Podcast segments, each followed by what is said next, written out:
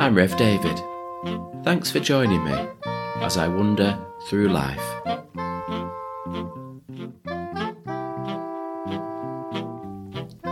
Well, here we are then.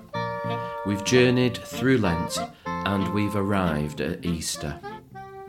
Just before we listen to our Easter Bible reading, let's remind ourselves of our journey so far. We actually started the week before Lent with the Transfiguration and noted that Jesus is the Son of God and has a job to do. Then we considered how we might keep our eyes and ears open to become aware of God's promptings in our lives and how we might become good news for others. We spent some time with temptation and thought about how often it is that we have to make decisions about God's way or our way. We were challenged to let go of our stuff so that we could get hold of God's love and grace and mercy. Then the tables of the money changers in the temple were turned over, and we discovered that it's no longer business as usual, that we can be something new. There was a pause for Mothering Sunday, and we considered our journey not over the past six weeks, but the last twelve months, a difficult time for everyone. And then we thought about being curious about Jesus, about wanting to meet him and enabling others to meet him. Which brought us to last week, Palm Sunday, Hosanna or God Save Us. A story of hope and desperation.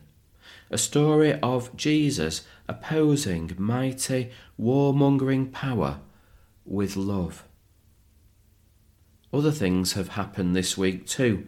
Maundy Thursday, where Jesus washes the disciples' feet and instructs them to love the world as he has loved them. And then Good Friday, Jesus dies on a cross, murdered by the state. What a journey! From the mountain top of transfiguration to today, the garden of resurrection. Let's listen to the story. It's from John's Gospel, chapter 20. Early on Sunday morning, while it was still dark, Mary Magdalene went to the tomb and saw that the stone had been taken away from the entrance. She went running to Simon Peter and the other disciple whom Jesus loved and told them, They have taken the Lord from the tomb, and we don't know where they've put him. Then Peter and the other disciple went to the tomb. The two of them were running, but the other disciple ran faster than Peter and reached the tomb first. He bent over and saw the linen cloths, but he did not go in. Behind him came Simon Peter, and he went straight into the tomb. He saw the linen cloths lying there, and the cloth which had been around Jesus' head. It was not lying with the linen cloths, but was rolled up by itself. Then the other disciple, who had reached the tomb first, also went in.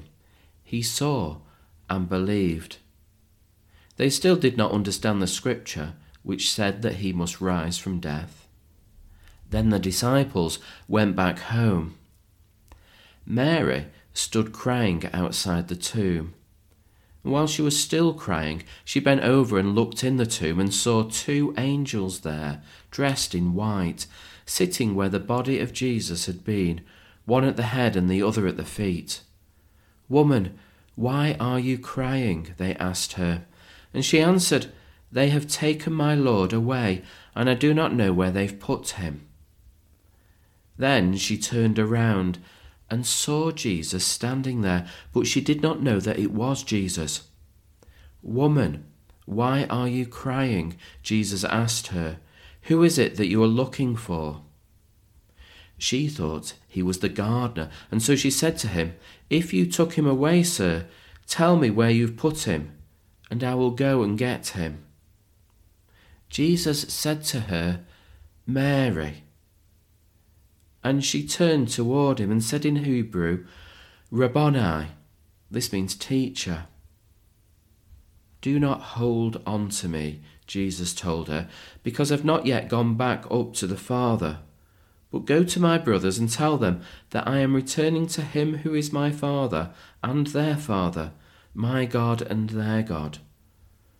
So Mary Magdalene went and told the disciples that she had seen the Lord and related to them what he had told her. Over all the years of being a local preacher and then a minister, I found that I never know what to say on Easter Sunday. I always feel at a loss for words. What can you say in the face of something that is just so amazing? So, here are a few thoughts that occur to me as I have sat with the story over the past week and pondered it. The first point is this there are different responses to the missing body. That might seem obvious, but I think it hints at a wider truth that we all respond differently to the resurrection, to God, to questions of faith. All through Jesus' ministry, there are a range of responses, and today is no different. So I want to say that it's okay to run away from the resurrection, to struggle to believe, to be afraid. It's perfectly natural. You're in good company. The second point is that Mary stays a while longer than the others. And staying longer means that she has an encounter with Jesus. And again, I think that this points us to a bigger truth. If you can stay longer, then you can go deeper. I don't know about you, but sometimes I find myself just going through the motions when it comes to church. I'm not sure I want to be there and I'm, I'm not really engaged with my whole being. And then at other times, I feel really tuned in and connected. It's at these times that I want to stay a little longer, go a little deeper that I have a sense of Jesus' presence. You can think of this just in terms of turning up at church, but actually, I think it's more profound than that. To linger in your prayers, or when you're sitting on a bench and admiring creation, or just staring into space, to sit a little longer can pay dividends. The third point is about Mary as a witness. In those days, a woman couldn't testify or offer evidence in court because women were believed to be unreliable. This story ends with Mary going to tell the disciples that she has seen the Lord. So, even at this point, God is turning things upside down and back to front. In our faith journeys, it's important to look for God in unlikely places and to listen for God from unlikely voices. My fourth point is about when Jesus tells Mary not to hold on to him. I'm not sure that I know why he said that, but it puts me very much in mind of where we find ourselves today. We're all living under conditions where we must remain socially distant from one another. To think that I've not shaken anyone's hand, let alone hugged them, for over a year, it's all so strange. But I don't love you any less because I can't hug you. And God might not hug us, but He doesn't love us any less. And finally, I just want us to sit and be amazed. Think of our whole story as the people of God, from creation to now, from the first light that pushed the darkness away, to life on earth in such abundance, to our up and down relationship with God through the ages, to Jesus arriving at Christmas, God with us, to all the hope and then the bleakness of Good Friday. And now, today, a new beginning. God truly is amazing. He is risen. He is risen indeed. Alleluia.